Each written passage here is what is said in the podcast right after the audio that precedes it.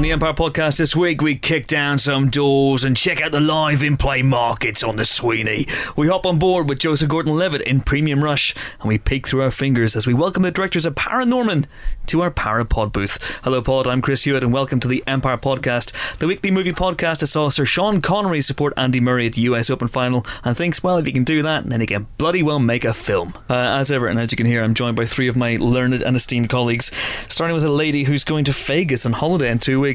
And if the movies have taught us anything, is that nothing of any note has ever happened in Las Vegas. Bit of a boring one, eh? Helen O'Hara. Yeah, it's going to be totally awesome. It's my first holiday in years. There's going to be bears probably and like ravines and canyons and mountains and stuff as well. Yeah. Are you going to recreate the final scene from Con Air? Um, um, yes, I'm going to bring a bunny in a box just so I can give it to a small child randomly And crush John Malkovich. and crush John Malkovich's Do head. not get punched by Mike Tyson. That that would not right, be a good avoid start. Mike Tyson. Don't steal his tiger. Um, and try not to let Zach, Zach Galifianakis give me any drinks that might be spiked with something. Don't jump out of an airplane dressed as Elvis. Okay, and don't marry Ashton Kutcher. And do not accidentally go to Rock Vegas instead. Don't. oh, that Don't would do be, that. That would be awful. Don't drink yourself to death either. Well, it's quite hard when you're But- a teetotaler, but I'll try not to. Uh, You say that though, but there's a place in Vegas that do that do gourmet burgers, and uh, I'm teetotal as well because you know we're probably the only two people in Northern Ireland who are teetotal. Well, but, you know, that's uh, why they kicked us out. Yeah, yeah, precisely. Get out, get out. But they, they do alcoholic milkshakes, and you can't taste the alcohol. Did you get caught out? No, I just had a sip. But come on, I couldn't yeah, taste it because I can detect enough. it usually. I'm like a shark. I can detect one part of alcohol in a million parts of water. Or something. Anyway, um, next up is a man who was described as no less than my bud. That's right, my bud. Indeed, the exact words. Yeah, by The Rock at The Rock in a tweet last week. And if the movie to tell us anything is that uh, his grisly demise is imminent, which will send The Rock on a grief-stricken rampage of revenge. It's Nick de Semlyen. Hi, Chris. Yes, it's true. I've changed my name to the Pebble and um, added my bud or bud of the rock to my business card. No, it was uh, it was a heady night. Uh, we were in a Surrey car park on the set of Fast Six, Hey, and uh, he was lovely and introduced me to his cousin who coined the phrase "funderwear." well, I don't think he coined it. He's in the army, and I think they use it in the army as some kind of. right. Is The Rock aware of the film Thunderpants? I, I we didn't get to the bottom Is of that. anyone aware of the film? Yeah, it's one of the films. I, um, my, one of my first ever set visits for Empire, Thunderpants. It's about a kid who can yeah. fart. Rupert. Grint, Does, right? does Rupert, Rupert Grint. Grint even remember it? Is what I'm asking. I don't know, but it's directed by a guy called uh, Peter Hewitt, and I was Ah. introduced to him on set, and I went, "Daddy," and he just hated that. That is really that weird. Died. You do that. You do that to a lot of movie stars and directors, though, don't you? Yeah, that's why The Rock doesn't tweet me saying, "You're my bug." He's like, "Daddy." Marty, Daddy. Actually, no. The Rock did once call me his good friend, and you're his bud. so Mm. More casual, I'm sort of well, yeah, but I'm intimate thinking term. we're a little bit like above these other two. Is what I'm I thinking. think so. Whoa, whoa, whoa, whoa! Am Well- I am I allowed not to care? No. But I have interviewed him, and we both agreed I was a very nice man. Oh, So there you go. Uh, next up is a man who spent all Tuesday morning waiting for the plumber to fix his washing machine, and if the movies have taught us anything, it's that they probably then had sex on it. Hello, Ali Plum. Oh yeah. that just didn't happen. He didn't Really? Even, he didn't even fix my washing machine. So if Really? we had had sex, it would have been on a broken, not working washing machine. That would have been terrible. I'm disappointed that as Ali Plum, you don't do your own plumbing. I I do, just not very well. Uh, as ever, we begin with the messages you've been writing on fragile paper planes and winging in our cyberheads. Uh, at License to Review says, What movie should absolutely not, capitals, he's hmm? angry about this, not suffer the indignity of a remake? I'm going with Breakfast at Tiffany's. Now, I would say that does need a remake because of the incredibly racist Mickey Rooney character. I would make it more racist. I would not. Uh, yeah, I think I think a more racist Breakfast at Tiffany's probably not a good idea. They never did a sequel. Lunch at Tiffany's. Like- they should have done that. The other thing is, uh, that's nothing like the book. You know, Truman Capote complained at the time that Audrey Hepburn was completely wrong for the part of Holly Golightly, so you could do something completely different with it. I, to be honest, I'm quite pro. I want this to come, come across the right way. I'm pro remakes in principle. I think there are some movies that should never ever be touched. Such as. Um, In the Oh, name of the know, king, a really dungeon great tale. as Ali um, suggested. Yeah, um, there are some movies that shouldn't be touched, but for the vast majority, you know, why not have a have a tinker? Because quite frankly, some of the greatest movies of all time are remakes. The Wizard of Oz, technically a remake. His Girl Friday, technically a remake. You know, somebody might be able to do better. yeah, absolutely. Just And- not Psycho. the old the old example is, of course, people remake. I'm doing air quotes. You can't see it.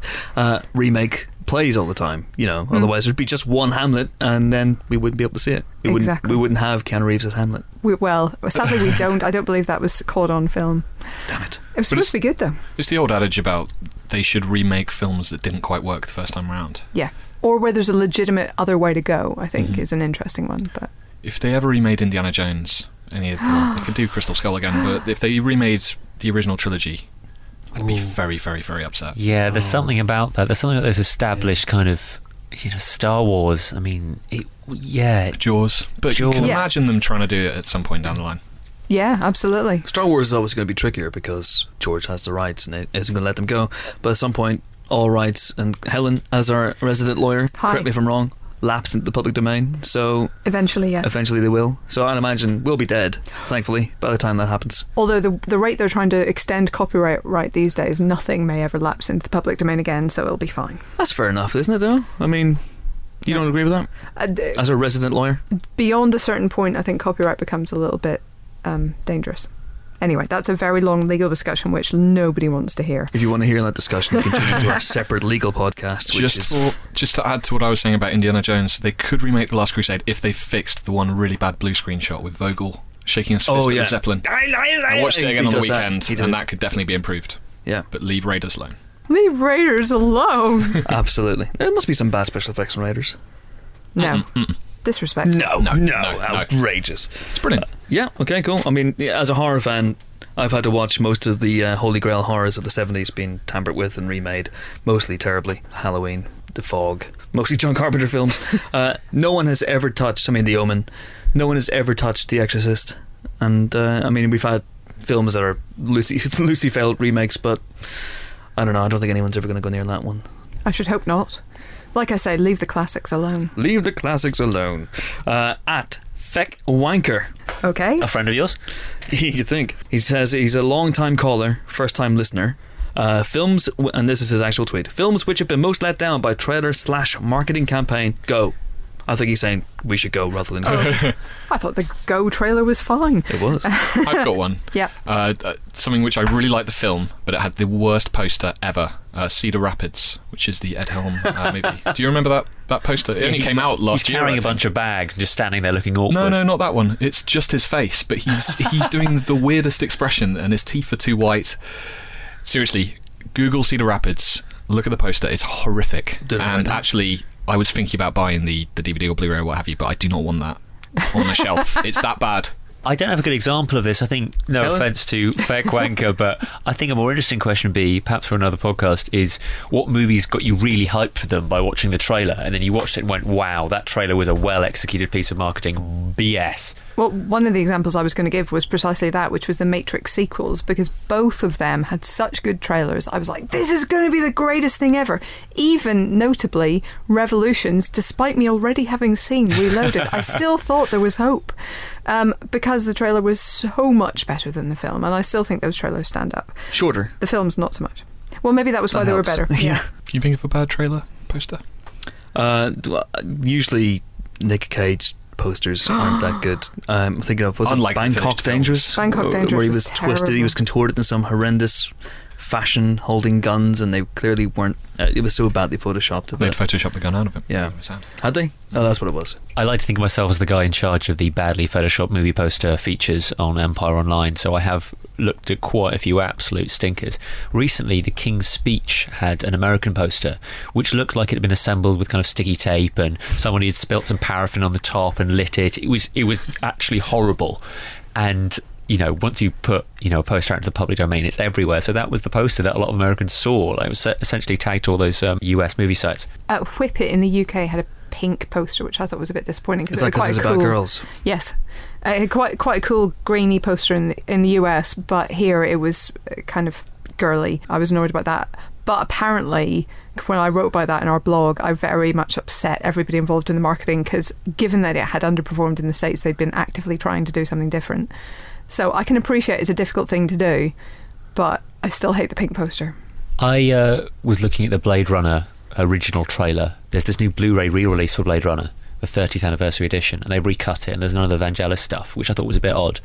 But I looked back at the original trailer, and it's about three and a half minutes, maybe four minutes of nonsensical intercut mash of scenes. It's terrible. I mean, it doesn't explain anything to do with the film. Not that you want the film entirely explained, but if I were watching it for the first time, I'd have gone, not saying that. That's just weird. Yeah, well, we've, we've discussed this before with Ian Freer when he's been on the podcast uh, on his infrequent appearances and how trailers in the 60s and 70s were so different and usually gave away the entire film. And people didn't bat an eyelid and had these really weird voiceovers that just didn't quite work. I'm, I'm, I'm fairly happy with the way trailers have evolved. Uh, the one that the trailer that I saw recently, I don't think it was actually meant to be released on the internet. I think someone may have stolen it before it was finished. Was for the Nick Cage, uh, John Cusack film, uh, The Frozen Ground uh, where Cusack's a serial killer and Cage is the dogged cop hunting him down. And it was just dreadful. It was about three, three and a half minutes long, and it just seemed to be a, a melange of scenes just stuck together randomly. And it probably wasn't finished, in fairness. But yeah, that, that was the worst one I can remember for a while. Going back to the example of a trailer being far far better than the actual film, uh, in a game example, do you remember that Dead Island trailer came out, which was a kind of memento trailer. going backwards, this kind of baby falling through the air out of a window. Incredible piece of marketing. Please watch the trailer. It's very, very good, but the game is never worth playing. It is superb. I know the one you mean. Okay, so at Shane underscore Murphy underscore 95 says. And this, this, is- this is about to kick off. Uh, your mother was a hamster, and your father smelled of elderberries. What? Don't worry. He's not saying it about us. He's quoting Monty Python and the Holy Grail, and he says, What are your favourite movie insults? I'm going for Steve Martin in Three Amigos, as Yes. I so often do. Um, scum sucking pigs and sons of a motherless goat. Oh, that's a good one. I had noted down Sons of a Motherless Goat as well. Also, Steve Martin in, in Roxanne, even though all the insults are directed at himself. He Oh, the does 20, the 20 row. insult scene. Yeah, and that, of course, comes from Cyrano de Bergerac, and the, the French version is also amazing. That was a very, very early classic scene in Empire. As One the it very first as classic scenes. rightly it should be. Um, and then I also like You Warthog Faced Buffoon from The Princess Bride. Uh, it's hard to get past Nerf Herder in Star Scruffy looking, Wars. yeah. Scruffy looking Nerf Herder. Uh, Walking Carpet, also uh, from Star Wars. Uh, I love, and Ali, get the bleep machine ready. Blade Trinity, the only good thing to come out of Blade Trinity, you cock juggling thunder. uh, which Ryan Reynolds, the newly married Ryan Reynolds, congratulations, sir, if you're listening, and I know you are. Uh, he says that, and, and, and it's just one of the best, one of the best swears ever. Well done, him. Ali, what do you got? My one is uh, from The Rock, and I'm going to. The Rock, as in the Nick's friend, The Rock. Yeah, no, no, yeah, no, my, no, my, no, no. my- oh, not Sean buddy. Connery and uh, Nick Cage. It's a Nick Cage podcast this week. Uh, is I'm, I'm paraphrasing, but Sean Connery going, "Womack, you piece of shit." Yes, I love that. I always say that. because it's such a simple insult, and there's something about it that makes me want to say it in his voice all the Should have time. known, Womack, you piece of shit. That's an amazing. Oh, it's the delivery. Also, Princess Leia to Moff Tarkin when she's brought on, on the Death Star. I know. should have, uh, yeah. I should have I recognised your foul stench, when I was on board. brought aboard. Mhm. She's got a great way with an insult. that Yeah, lady. she's good, isn't she? She's all right. Um, I like Short Circuit. Your mama was a snowblower.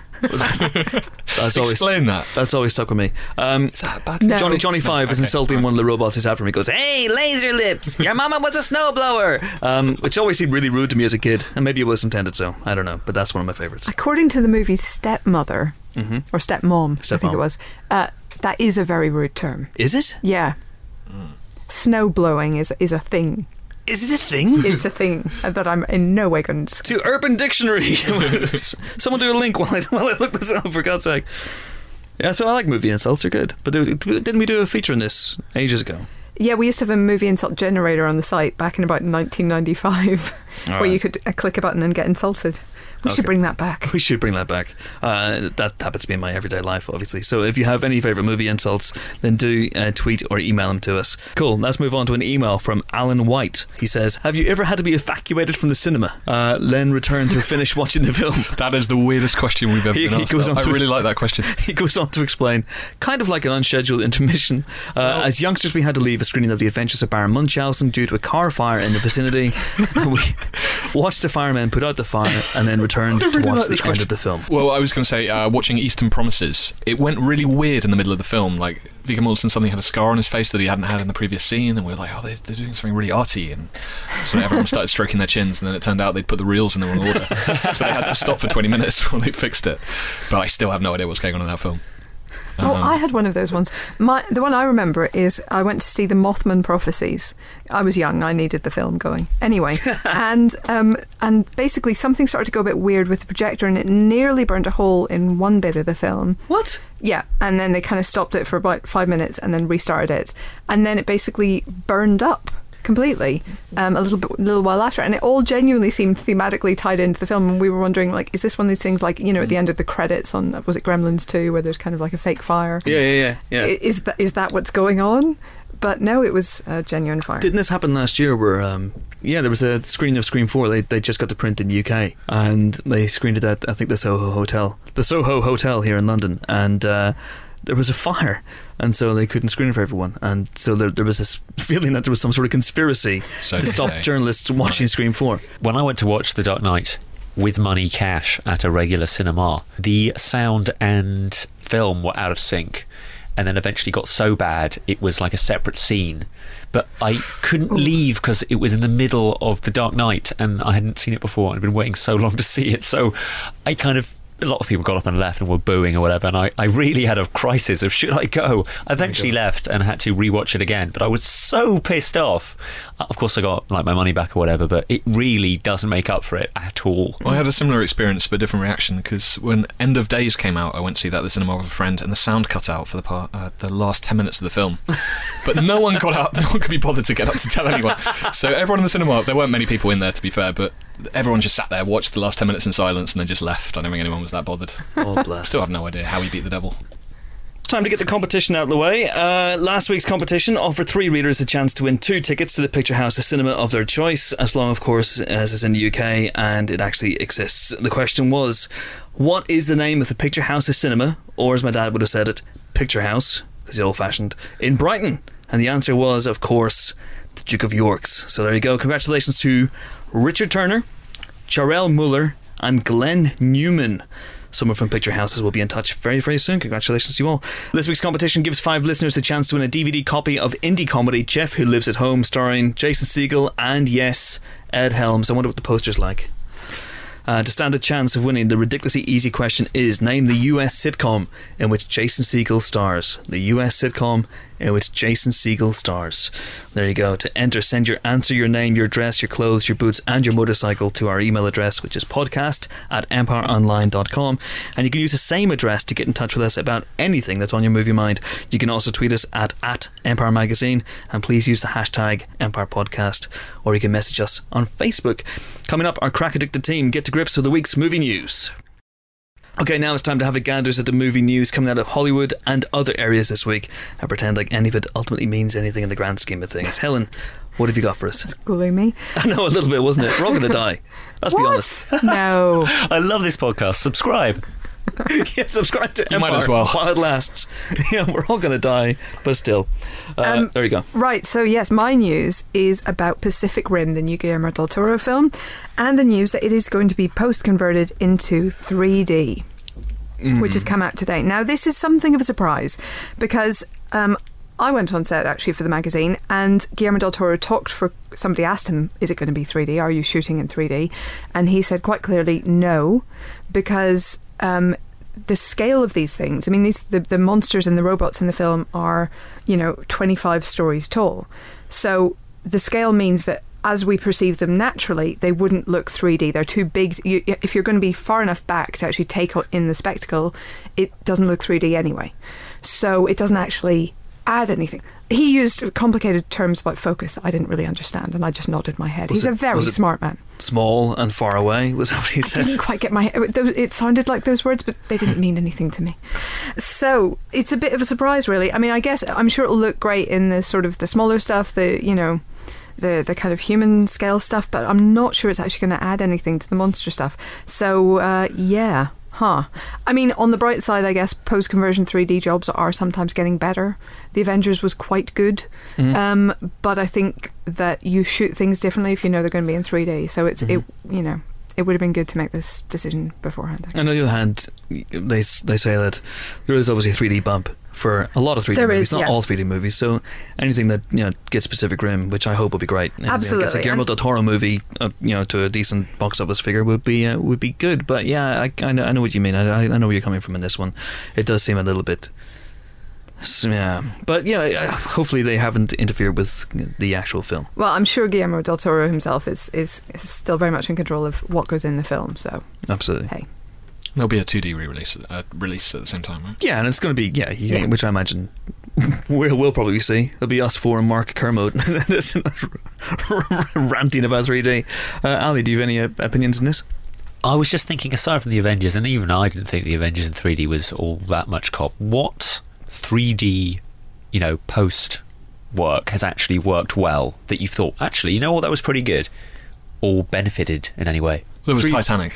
I guess yeah, but that's that's a question of a, a guy throwing a lot of money at it and making sure it's done right. When we Right. know for the most part it's done very very quickly for a, a you know a bit of a rush job. Clash of the Titans is the one that really put me off this as a concept. Uh, ha- having watched that, uh, endured that, maybe, uh, having had it forced down my eyeballs, I don't want to see that as a general, oh, well, of course they were doing a 3D But I think the pro- point is that they have, in fairness, come a, a long way since Clash. I mean, e- even Wrath was slightly better than that, and that was another post-conversion job. Harry Potter was post, wasn't it? It was, yeah. Again, decent, but I, I, it's the same. I think with any non 3D movie that's converted, you would shoot differently if you were shooting in 3D. There were So things like you know somebody in the foreground being slightly blurred because that's the the way it works in 2D, but then it, it, it shouldn't be that way in 3D. Yeah, but true. Stuff But, like but that. Joss Whedon knew that he wasn't shooting the Avengers in 3D because he did Yeah. a 3D test and it, it nearly destroyed him. Yeah. So he knew it was going to be post. So But even then, there there's there's there are shots in that where you have exactly that scenario I just described, where Yeah. it's somebody a, sh- a shot over somebody's shoulder and the shoulder's out of focus because that works in 2D, um, but it shouldn't be in 3D. okay, if you want to read more about Pacific Rim, uh, Helen's amazing uh, Ah. 2D article is still available in the uh, new current issue of Empire, which is on sale in all good and evil newsagents right now, and also for the iPad. So there you go. Nick, what have you got for us? Well, I was wondering which uh, news story to, to bring up, and, and I thought, as I often do, about my best bud, The Rock. Oh, and, uh, you know, Spends During one our- one night in a car park with him. One night in the car park. That sounds a bit rude. yeah, does, doesn't it? You know, I should point out there were other people there. What happens in the car park in Surrey stays in the car park in Surrey. No, it was it wasn't as glamorous as it sounds. We were standing near a bin, and uh, it was fi- almost five a.m. Um, and we were both extraordinarily tired. But during our conversation, uh, I asked him about the uh, events that had happened about a week before, which had been widely reported in British newspapers about him thwarting a gang of would-be burglars. The Sun, I believe, re- reported this. According to the Sun's headline, he was grappling with uh, a group of hardened criminals, and I asked him about this, and it is um, almost complete hooey, if I may use that word. Steady on. I feel very strongly about this. I, I don't. I don't apologise Helen, for cover using your the ears. Um, but basically, what was happening was he was doing a scene with Gina Carano, who in Fast Six plays his new. Um, I don't know what the word is. Sidekick assistant. Sidekick in his team of, of crack crime stoppers, and they were doing a scene where they climb a wall, drop down, and then run towards the camera with their guns and badges out. This is like a live set visit report right here. This is amazing. So what happened was uh, this gang of would-be ne'er-do-wells um, were malingering near a canal, and they were up to no good. I'm still not Twirling their entirely sure moustaches. what they were up to. Yeah, there's some di- hatching some diabolical scheme. Uh, when they looked up and saw Dwayne Johnson charging towards them with his automatic weapon out. And I'm referring Not a to his gun. euphemism. Yes, and uh, they assumed he was coming to thwart their uh, said scheme and uh, ran for it. And so that's what happened. And so he didn't he didn't bust any heads. he didn't bust any heads. He didn't do any grappling, and uh, it was completely accidental. Um, so yeah, that's the that's the story. Not That's what what you've he read. says. That's what he says. Hey, Let's face it, he could have grappled with him. That's the thing that matters. Yes, absolutely. Of course, if you are a ne'er do well, threatening, planning to uh, take on the Rock, bring up uh, a whole bunch of Krispy Kremes. I believe they're his weakness. They are, Yeah. yes. They're Just his leave a trail out. Did you did you bring Krispy Kremes for the Rock, Nick? I didn't bring any Oh, foodstuffs. He doesn't see? look like he eats a lot of Krispy Kremes. Well, He no, that's true at the moment. I think actually, but you know, back in the day, won't hurt. well, exactly. Which is why I, I brought him Krispy Kremes. It's, an ama- it's amazing just to watch him doing what he does because between each take, the other actors just kind of stand there and wait for it to be reset. And he st- he was running laps around the car park. He was pushing his arms against this pillar. He was like doing some kind of gym workout between every take. It was astonishing. He was just flirting with you. he was doing- We were just going, uh, but you can't do this many push ups, Nick. oh, yeah. yeah, next time I see him, I'll, I'll do Challenge some push-ups in front of him. BFFs. Text him. Text him now. I, I, I will Oh wait, do it. hundred. The Rock. That's got to be his number, right? I can't give that kind of information. out. It was an amazing moment last week um, where um, I was going to tweet what I thought Daniel Craig's phone number might be, and smart people might be able to figure out what I thought it might be. And then I thought, well, this might be quite dangerous, and so I called it. And it turns out it's actually a real number that belongs to a real bloke. Can you imagine, like, you go, hello, is that is that James Bond? No, it's not fucking James Bond. No, fuck, stop calling me. And hung up. The number had lots of zeros and sevens in, in case anyone's confused. Yeah. It's like James Bond's phone number. What would James Bond's mobile phone number be? Right. Deep breaths. Ali, what do you got for us? What I've got for you are two news stories. Ooh, It's- overachiever. You were told one. I gave you two. Uh, they are both kind of the same thing, but not really the same thing. Oh. Both the Star Trek sequel and the 300 prequel, parallel qual, something qual have new names. Um, Oh. oh. The first one, let's start with Star Trek, because let's be honest, it's slightly more interesting than 300 parallel qual, is that Star Trek will be called, let me get this right, I want to get the exact intonation correct Star Trek Into Darkness? No, no, no, I don't think it's meant to be like, no. Let me try again. Okay. Star Trek Into Darkness. Ooh. No colon, No colon. all What? Well- into darkness. Wow.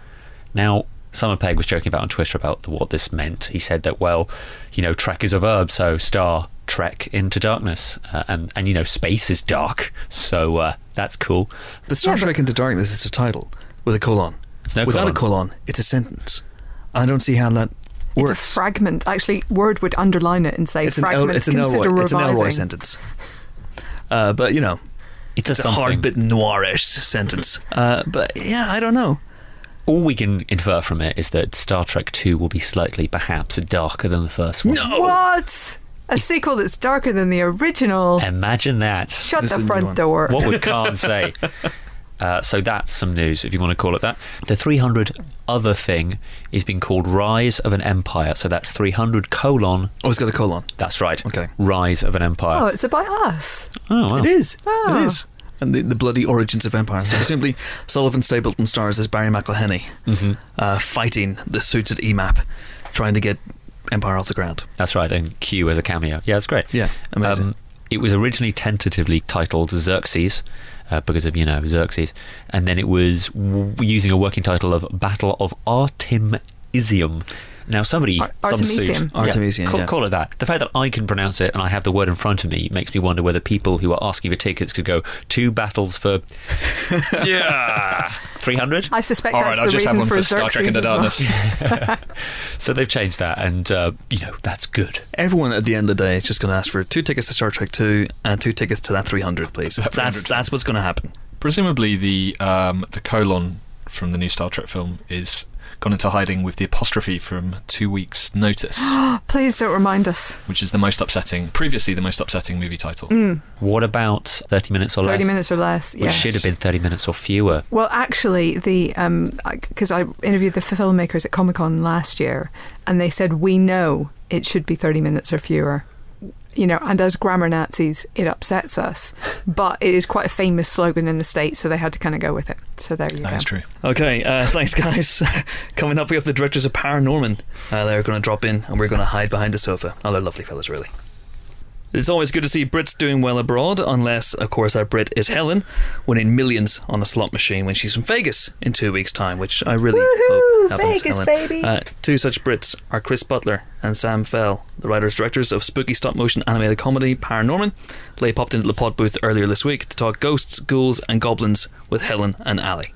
All right, well, welcome to the Empire podcast. We have two very special guests today. We have Chris Butler Hello. and Sam Fell. Hello. Together, collectively, the directors of Paranorman. So, welcome. Thank, Thank you. for having us. So, making a stop motion film, I read a quote somewhere that said it was comparable to the space program. Yeah. Yes, or yeah. building a cathedral. Yeah, more low tech, talk about. actually. Yeah, much more low tech Yeah. than the space program. Yeah. yeah, yeah. Bit Yeah. medieval. around Very edges. medieval craft, you know, very crafty, you know, like full of like old fashioned crafts in a way, you know, like set buildings, carpentry, metalwork, you know. And then we've plugged in this kind of 21st century element into it now where we use we use computers to Mm. extend the world, make it bigger, make, you know, crowd scenes. It's like Luddites embracing the loom. yeah. And of course, the cathedral analogy neatly brings up the word gothic as well, because, you know, it's a zombie movie, but Oh, don't you dare say Yeah. gothic. to Gothic's us. not allowed on Oh, really? movie. No, we don't do gothic. We We're do more- uh, we do schlock. Yeah, we're from the movies. You know, we're we're not from old-fashioned horror. You know, we Mm. were influenced more by like '80s horror movies. You know, like you know, and you know, John Carpenter was a big one Yeah, for us, right? it's, it was actually a very real consideration at the very beginning because um, stop motion always has a foot in the kind of creepy. It always has one foot in the shadows, if you like, and a lot of people, ha- you know, when it when it was revitalized with uh, Tim Burton and Yeah. Nightmare Before Christmas and Henry Selick, um, it it kind of that that's that set a definitive style almost, which was very much influenced by 30s, 40s, 50s B movies, a lot of gothic, a lot of black and white Yeah.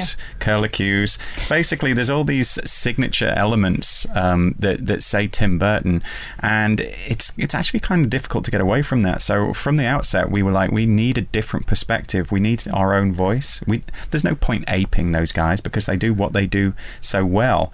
We wanted to do our own thing, and that's why we looked at like 70s and 80s and the lurid technicolor of like the Italian horror movies. There is a lot of bright, kind of ghoulish colours in here. There's Mhm. quite a lot of a kind of lime green as Yeah. applied to skin tones. yeah. It's Yeah. zombies. Yeah. Yeah, it's definitely very much a colour movie, Yeah. like Chris says. You know, like it didn't want. It's definitely not monotone. So, can we expect really arcane references on the walls? Are there posters in Paranorman's room where you can go, that's a reference to a 1941? Yes. Yeah. Undoubtedly. Yeah, but Uh, more from the seventies and eighties, though. Really? Yeah, think? yeah. although it's hard to Yeah. control, to be honest. I mean, you know, there's 330 crew members, and if you think about how many people are actually working on these sets and designs, we have, you know, there were a lot of gags and references in the script, but then from there, it, it's like an avalanche, and you just can't stop it. You've got all these, you know, movie geeks doing their own little thing, adding their own little touches. We don't even know how many jokes and mm. references yeah, are in we were this seeing stuff in post production. You know, we are like, oh, look at that. You know, Yeah. I never noticed that before. Yeah. You've also got a fantastic voice cast, and I, I say this as a compliment, but I, I found out at the end often who it was that Yeah. they were. Yeah, good. Yeah. Because they were acting their characters, Yes. Yeah. felt them rather than going, "Well, that's obviously John. Goodman." Yeah, we wanted them to disappear into their roles, you know, like good actors do. You know, we we um, actually designed the characters first, so we had the visual of them pinned down at the beginning, and so then we were.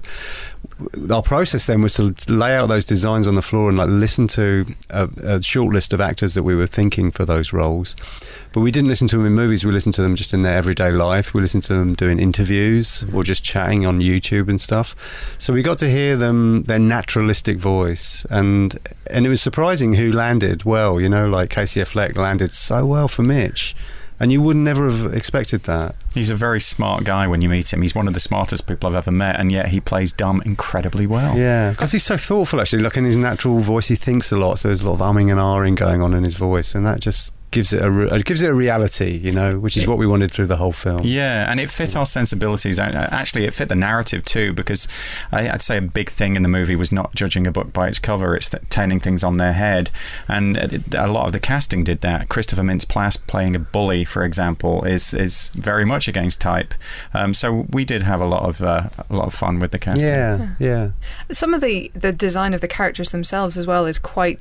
It's quite bizarre in, Yeah. in a way, in, Mm. in a good way. But Yeah. It, I mean, I'm thinking of uh, Norman's mum, for example. She's got a very odd kind of sh- She has. Duck fa- spade-shaped duck face. face. Yeah. Yeah. Yes. Well, our character designer is a real observer of the real world, actually. You know, so a lot of it is inspired by reality. But she's quite, she's quite an acerbic eye, I think. You know, and Mm. so quite satirical. It's in some ways a satirical film, and so she just takes reality and just pushes it just a little far. But what was great is she did it to everyone. So even the even the beautiful people like Courtney and Mitch, who in a in a live action movie would be kind of perfect, she, she made them imperfect. Mm. I think it takes a special kind of illustrator or designer to really embrace grotesque Mm. and make it work. And she did. And again, it, it fit what we were trying to do with the story. We weren't trying to create this, uh, you know, picture postcard perfect animated whimsical town where, you know, all the paint is freshly, you know, applied and there's apple pies warming on windowsills. we, we wanted peeling paint on picket fences. We wanted trash in the gutter, and we wanted ugly people. Yeah, but like you say, the town's rotten around the edges, and it fits. Yeah. The, it fits the story. You know, this Like- this town hasn't sorted out their problems. You know, there's a, an- a, the curse is based on something r- very wrong that happened 300 years ago, and they Mm. haven't fixed it. They've just tried to paper over the cracks. Mm. And it gives them kind of more of a link to, to the zombies. It, it, there's Yeah, less of a, that's a divide between the two. Yeah. Exactly. Yeah, yeah. It was all intentional. Brilliantly planned. Ah, yeah, it was. Yeah. This may just be my uh, highly honed journalistic skills, but I think you might not be American. Well done. Yeah. What gave it away? What gave it away? You know oh no, they caught us out, man. Oh, I'm don't. not- No, don't do I'm that. I won't explain to you how I worked it out because you know it's a complicated, refined process. Mm. But this is a very American. You know Yes. the whole. yeah, It's completely. set in a very kind of New England world of the Yeah. witches and you know the fallen leaves and all that stuff. Yeah. Yeah, It was yeah. always intended to be an American movie about American characters, and it's very much rooted in American culture. Um, certainly, the movies and TV shows that I grew up watching were American. I mean, actually, we, I'm sure we could all say that. All the, you know, it, it- if if if I listed the movies that influenced the writing of this movie in the first place, it's all American pop culture. It's The Goonies, Ghostbusters, E.T., Poltergeist. It's John Carpenter. It's John Hughes. It's Scooby Doo. There's no British, no in British stuff there. there, yeah. Bod. William- Yeah. yeah. The clangers, yeah. William Shakespeare. Yeah, Yeah. and Crossroads. Yeah. Well, there, there was some Shakespeare in Coraline. Maybe it's some kind of cultural exchange. Yeah, Ah, okay. It's a little Shakespeare's in everything, really, I guess. If you Ah, but Coraline enough. was was set in England, wasn't it? The book, and then Yeah. we reset it in Ah, Oregon. that's interesting. Yeah, 'cause But there was the Shakespeare Festival. There so, was, yeah, so yeah. quite a lot. Yeah, you know America though, don't you? Just even if you've never been there, you, Mm. in a You didn't have anybody going, no, no, no, no, that would never happen, or you can't say that. No. Or, Uh, yes, actually. Did you? Uh, In the very early drafts of the script, Right. I did have people going through it with a fine tooth comb, like saying we wouldn't say that, or you wouldn't you wouldn't spell that. And uh, initially, I was quite resistant. I was like, well, I am. Um, but yeah, I had to embrace it wholeheartedly. You know, it needed to be authentic. And actually, um, pretty early on, I went out to Massachusetts and, and you know thoroughly researched the place that I was writing about. In fact, I stayed uh, in the most haunted hotel room in all of Massachusetts. did, did you see a ghoulie? Nothing happened. it was such a gargantuan disappointment. Just a bed in a room. yeah, I was sat on the bed all night saying, "Come on." It's 3 a.m. coming. Come They on, do- me! Yeah, They don't nothing. come if you wait for them. No, it's I just know. that kind of thing. A, a thing that's gotten a little bit of a press attention in the States has been the fact that there is a gay character in the film, which is Yeah. a first for an animated film, Mm, yeah. long overdue. yeah. Well, first, unless you count every Disney villain. Well, yes. First positive in that yes. Yeah. Uh, out. It's- yeah. Open. It's the first one to just Yeah. mention it, wasn't it? Yeah, Yeah. yeah, But it's it's kind of just part of the fabric of the world, isn't it? You know, like gay people are in the world, you know, and so our, our world. We wanted to hold up a mirror to the real world, you know, and create it. It's it's the first stop motion film that's really set in the contemporary reality in a way, you know. So Mm. so why try and brush things under the carpet? Also, you know, it's about intolerance and bullying, and I think, you know, if you're gonna if you're gonna jump into something like that and and try and tell a story with meaning in that arena, then you've got to have the strength of your convictions. I think, um, you know, I wrote it in right from the beginning because I I wanted to make the audience complicit in this judgment. Every character in the movie is judging someone else, even the good guys are misjudging people, and I kind of wanted to make the the audience uh, guilty of that as well. Um, so there's a lot of characters that, that seem to be one thing, but then you kind of turn them on their head, and Mitch was one of them.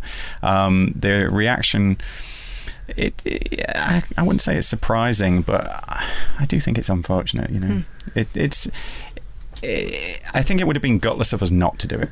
I was wondering about the name. Paranorman seems to be the perfect name, and we have a Good, gag in the magazine where we say the sequel should be called Clairvoyant. oh, nice! Actually, Dave. what about Mitchcraft yeah, Oh, good. or Super Al- Supernatural Alvin? Alvin. So were these were these on the long list? Yeah, yeah. These were me being bored. um, yes, I'll. Ha- I would love to say that he was called Norman uh, first, and then the title came, but that's not true. He was called Kevin, and he was also called Josh. He was called. He was called many names, yeah. and it was just called the Zombie Movie in my head. Ah. And then suddenly it was like, oh, there you go. I can use a bad pun. Awful wordplay. That'll work. There If is, in doubt. there is no such thing as a bad pun. That's, No. that's pretty much a Oh, founding yeah. tenet of our magazine. Um, uh, one thing I thought was was charming was that um, I think it was uh, Travis Knight described Like itself as a band of misfits, and that this Yeah. film Yeah. it basically kind of sums up the studio. Yeah, yeah, no, it's it's a perfect story for the, these bunch of people. You know, like we're all, we've all got into animation because we we probably had a lot of time on our hands when we were younger. You know, because we probably did we weren't so popular. we didn't have so many friends as other people. A lot of glue, a lot of paint on your yeah, hands. you know, you kind of just sit around quietly and kind of fiddle with things. You know, it's we're sort of introverts, I guess. Yeah. It, it's that thing of you know the geeks have inherited the earth, or at least the entertaining parts. Oh, okay, and finally, what's next for you? What what mountains are left to scale? You've Ooh. you've already pushed the bu- boat out a bit for Um, Yeah. The dust so- is still settling a little on this. I think we uh, uh, we were talking about most important. I think for both of us is vacation. Not not together. Yeah, yeah. Um, Time for uh, a break. Yeah, we've had enough of each other. No, I, I think um, vacation and then more of the same. I think, or more of the different. Should I say? Hey. yeah, Mm. yeah. I don't know really. I don't know whether because this is. I really feel like we. I feel like we nailed it with this one. Uh, personally, with stop for stop motion for this type of film, and I don't know. I might have to go and do something different because I'm Mhm. not sure how I would make this better. Because I think it. I'm not. There's no element of it that I feel unsatisfied Yeah, with. So I very proud I of feel it. kind of satisfied with this one. So. I, I want to do some more writing. Actually, not about zombies. Yeah, do something else. Okay. All right. Well, Yeah. um, Chris Butler and Sam Fell, thank you very much. Ah, thanks you for lot. having Thanks us. for having us. Nice guys. You're lovely, absolutely lovely. Both really good Good. fun. Good. Excellent. I love Flushed Away, by the way. It's good to see uh, Sam doing well Definitely. that. Uh, okay, so let's start the reviews section with Paranorman. Uh, so, what did we make of it? Helen, this is this. Is, what the Oh, hell is that? Oh, sorry guys. It's uh, hang on. Let me check. Oh, it's it's my best bud, The Rock. Oh, for, I'm just gonna have to Don't- have to go take this. It's important. it's not, is it? He's it's one of those. It's one of those. Have you had an accident in the last six months? Text, isn't it? From The Rock. yeah, from, from the rock. It's an important text. I'll Have you had a rock-related see you guys later. accident? Well, bye Right. Nick. Injury lawyers for rock. Go on, go for it. Go on. Bye. Unprofessional. All right. Sorry. Good luck. Yeah, thanks, Nick. Say hello to Dwayne for us. Right, let's start the review section with Paranorman. Uh, Helen, what do we make of this one? I really liked this. I thought it was uh, a really interesting uh, film for the animation section. I mean, there's a lot of kind of scary animated movies this uh, this year. There's also Frankenweenie and Hotel Transylvania coming up. Yes. So this one has to make its mark. And what I think they've done here, obviously, first of all, it's from Laika Studios, who made the gorgeous and absolutely fabulous Coraline a couple of years back. Um, and what they've done is, um, for this stop motion film, it's kind of a zombie movie for kids. They've kind of gone for like an Amblin, sort of a Gooniesy, sort of a Scooby Doo, John Carpenter Monster kind Housey? of a vibe. Um, not, well, yeah, but Monster House was also kind of riffing on all those Yeah, films. yeah. So it's kind of going way back, even a little bit of John Hughes in there. They've called it John Carpenter meets John Hughes in the interview, and that's, you know, fairly fair. But there's a lot of the Goonies in there. There's a lot of Scooby Doo, and there's a lot of their own thing, which is kind of trying to bring a bigger story and a, a bigger, kind of more relatable story out in the middle of a zombie invasion. So, what exactly happens? Who's this Norman character? Well, Norman is a little boy who can see dead people. Um, he's voiced by Kodi Smit-McPhee, who was, you know, the kid in uh, The The Road, Road, yeah. most notably. Let me in. Indeed. Um, he can see dead people, which obviously makes him a bit of a loner, a bit of an outsider. Anna Kendrick voices his big sister, Courtney, who's just a completely brainless twerp, frankly. Uh, Casey Affleck was cast very much against type as the jock who she has her eye on. He's called Mitch. And uh, yeah, and basically Norman's told by his, uh, his great uncle, voiced by John Goodman, that he has to read from a book at a certain time to prevent the dead rising. And he doesn't quite manage it, spoiler. So uh, the dead rise, and then he's trying to, to sort it out for the town, basically. Cool. Sounds uh, creepy, kooky, spooky, ooky, all that sort of stuff. Yeah. Yeah. But but importantly, I think not kind of gothicy. And I know they said this in the interv- interview as well. I don't want to repeat everything, but it is very small town, peeling paint kind of thing. Yeah. We gave it three stars. I personally would go higher. I personally think that three stars is about right. I enjoyed it. I think there was there was a lot of fun for me just watching stop motion being done so well. I forget how engaging it is. There's something about watching these characters, especially obviously zombies, uh, come to life in this kind of staccato way. And there are jokes hidden all over the place. There are little gags. Obviously, if you're a 80s, 70s, 80s, 90s, even uh, horror or zombie fan, there's a lot to enjoy. But I didn't especially think I didn't didn't rock my world. It's by no means a bad film, but I didn't really connect with it. I found the actual character of Paranorman not particularly engaging, and I liked his little friend, who I forget the name of. Neil was it Neil? Neil, yeah, he's kind of a he's a ginger chap. Clearly, Um, he made an impact. He certainly did. No, I genuinely, I've, I've no, got a he's ba- lovely, but I just I've. I've got a bad memory. He's he's great. I found him much more engaging than Paranorman, uh, and I, I kind of wanted his own thing. He had all the funny jokes and did all the stupid stuff and fell over, which is my kind of humour level. Uh, it's fun. It's good. I But maybe wait for Frankenweenie. I don't know. I've seen both. I really like this one. Yeah. I like I like Frankenweenie a lot as well. Okay, well that's three stars. So if you have kids, go and see it. And if you don't have kids, Go borrow kids. Just go see it anyway. What, what should you do? if you're a stop motion uh, aficionado and you get a big kick out of it, and to be fair, I do, and maybe I'm being a bit unfair, you will definitely enjoy this. This is, uh, you know, this is the same guys who made Coraline. So if you watch Coraline and love it, please watch this film. And if you haven't seen Coraline, see it at once. Okay, next up is a film that's in cinemas now, or nah, as the characters in the film might have it. It is, of course, The Sweeney, the Bish Bash Bosh update of the classic 70s TV show, which starred John Thaw and Dennis Waterman as Regan and Carter, two cops who love nothing more than bashing down doors, nicking crooks, and giving birds a right old scene to. Uh, the movie is directed by Nick Love, and Regan and Carter are played by Ray Winstone and Plan B himself, Mr. Ben Drew, in a plot that sees him come up against a gang of ruthless bank robbers in old London town. Hayley Atwell and Damian Lewis co-star Ali.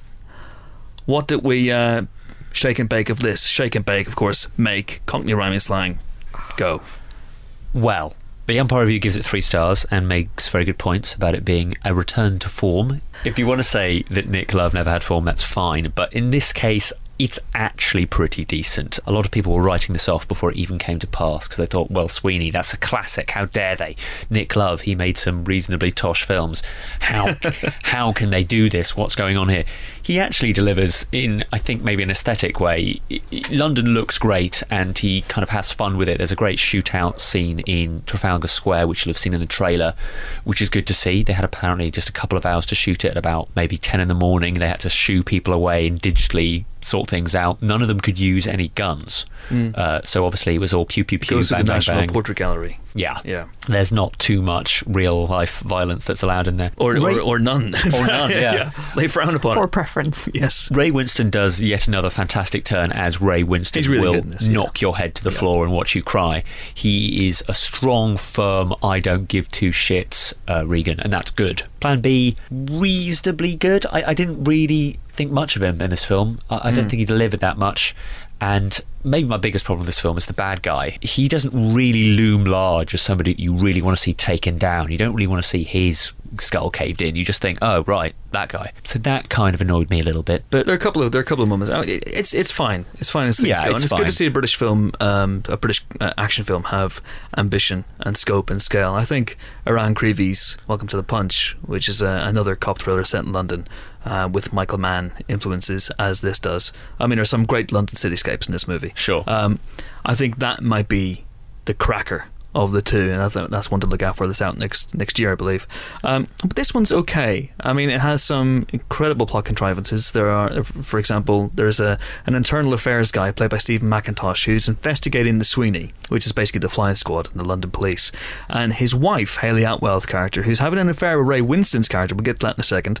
Um, she's part of the Sweeney. Now, Conflict of interest. perhaps? HR might get involved in this one and go, yeah, excuse me, should you really be investigating your own wife? I, I'm not sure if that works or not. Um, and then there are also, um, as we mentioned, there's a relationship. If you've ever wanted to see Ray Winstone give Hayley Atwell a right old scene to, then this is the movie for you. And if you're one of the other 7 billion people on the planet, then maybe avoid it. I, I do echo your sentiment in terms of this being a British film set in London that really has high, you know, ambitions. Heat is all over it. Dark Knight as well is all over this. He really, obviously, is giving this both barrels, and I have to admire Nick Love Yeah. for that. I, I uh, moderated a press conference with uh, the cast and Nick Love the other week, and he, he said an amazing quote. He said, you know, before this came out, you know, a remake of The Sweeney with me directing it, anyone's anyone's expectations would be low. so, so he's fairly self aware, I have to say. But uh, yeah, this is a this is a decent job, and no Danny Dyer.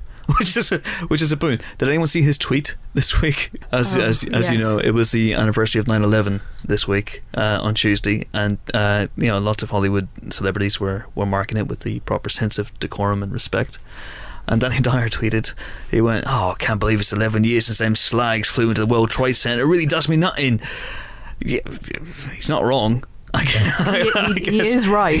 he Yep. is. He is right. Uh, so that's at Mr. D Dyer if you want to follow him for, for more gold like that. As it is, the Sweeney three stars. Um, I will say one quick thing about the sex scenes between uh, Ray Winstone and Hayley Atwell. Please don't. No, I will, I've got to. I've got to. Uh, they're not explicit. Right. Okay, we see Ray Winstone in tight yellow underpants. That's definitely echoing There's Sexy no Beast, by the way. thrusting. Next up, Joseph Gordon-Levitt gets on his bike for the first time since The Dark Knight Rises in Premium Rush. David Koepp's thriller about a bike courier who spends a day on the run from Michael Shannon's corrupt cop. Thoughts? Um, I think Ali and I had a similar reaction to this, which has somewhat coloured our views on it. Is that right? Yeah, if you detach yourself, imagine you have never walked past um, a big bunch of flowers on the side of a road which say, We love you. Imagine you've never seen somebody rear end on their bike in the back of a van or never skewed off into a tree. Imagine you've never seen that. This film's good fun. I've This never is- seen that. You've never seen flowers on the side of the road? I've seen flowers on the side of the road. Have you seen, you know, a bike kind of hit a car? I've never seen that.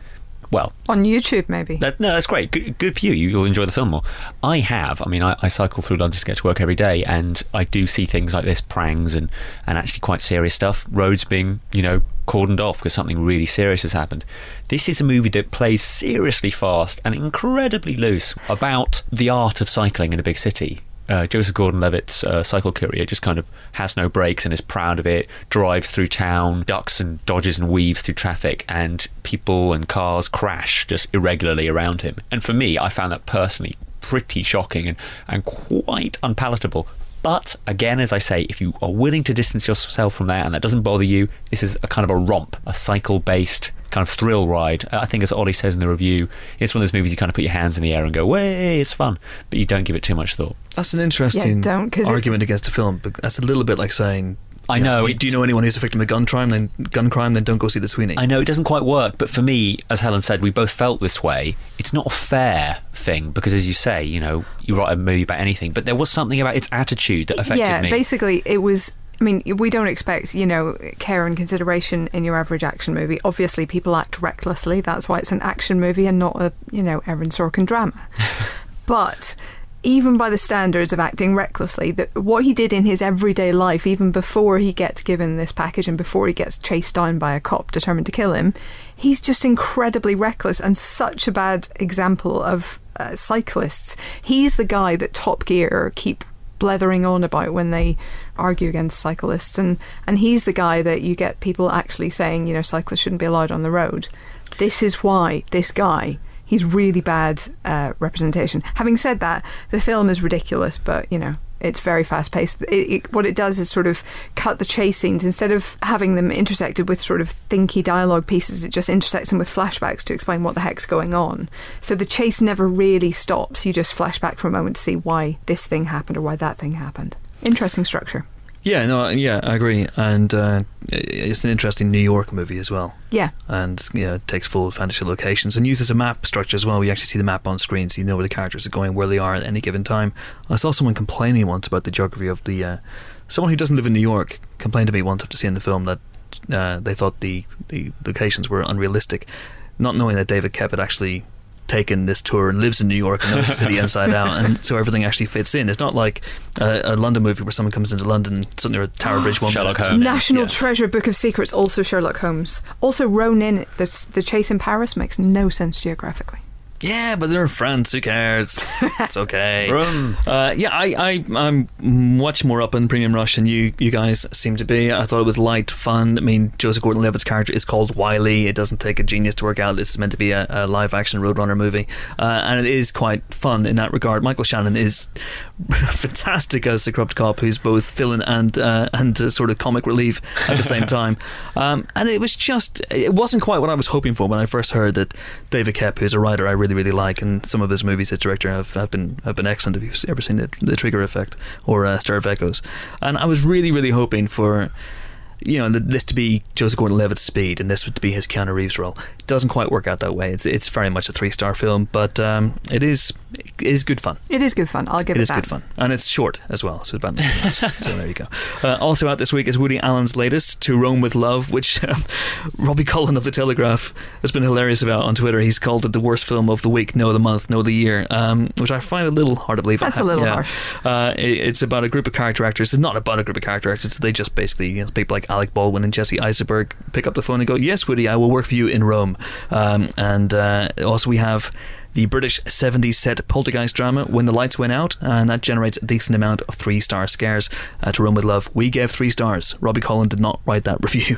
Um, but garnering four stars and therefore making it the film of the week, I guess, is Hope Springs, in which Tommy Lee Jones and Meryl Streep saved her fading marriage with a little help from Steve Carell's counselor. None of us have seen it. Uh, but Yeah, there you sorry. go, four stars. So it's maybe one for the older podcast listener, fans of gentle comedy drama, or Mimi Rogers completists. We know you're out there. We did call it Fifty Shades of Grey hair in the review. I think that's worth mentioning. I like that. Uh, and that is it for this week's Empire podcast. Uh, join us next week for more film related fun where we'll be discussing the likes of Killing Them Softly, the Brad Pitt thriller, uh, Savages, and a re release of some film called Raiders of the Lost Ark. Now with added gophers, presumably. Oh. Uh, and we'll be talking to Olivia Williams, the lovely Olivia Williams, and the great Ken Loach. That's right, Ken Loach will be in this booth. Very, very exciting times. Until then, it's goodbye from Helen, Goodbye. goodbye from Ali. Uh, by then. I would say goodbye from Nick, but he's already fucked off. And uh, goodbye from me. I'm not The Rock's friend. I am. Shall I say goodbye? Yeah, you say bye. Bye. Bye.